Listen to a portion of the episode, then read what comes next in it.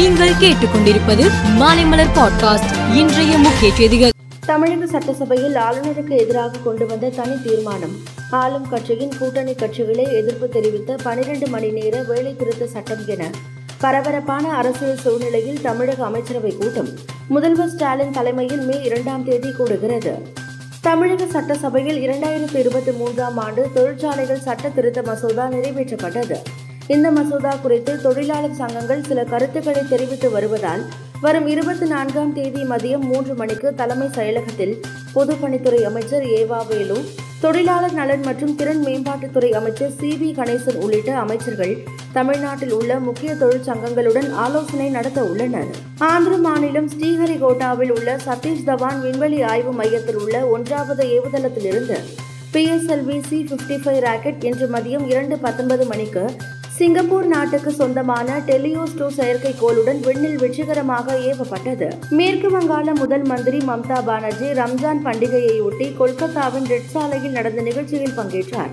அவர் பேசுகையில் வரும் பாராளுமன்ற தேர்தலில் பாஜக தோற்கடிக்கப்பட வேண்டும். சிலர் வெறுப்பு அரசியலை புகுத்தி நாட்டை பிளவுபடுத்த முயற்சிக்கின்றனர். நாட்டுக்காக உயிரை கொடுக்க நான் தயாராக இருக்கிறேன். ஆனால் நாட்டை பிளவுபடுத்த அனுமதிக்க மாட்டேன் என்றார். இங்கிலாந்தின் துணை பிரதமரும் நீதித்துறை அமைச்சருமான டொமினிக் ராப் தனது துறை சார்ந்த அதிகாரிகளிடம் மரியாதை குறைவாகவும் கொடுமைப்படுத்தும் வகையிலும் நடந்து கொண்டதாக குற்றச்சாட்டு எழுந்தது.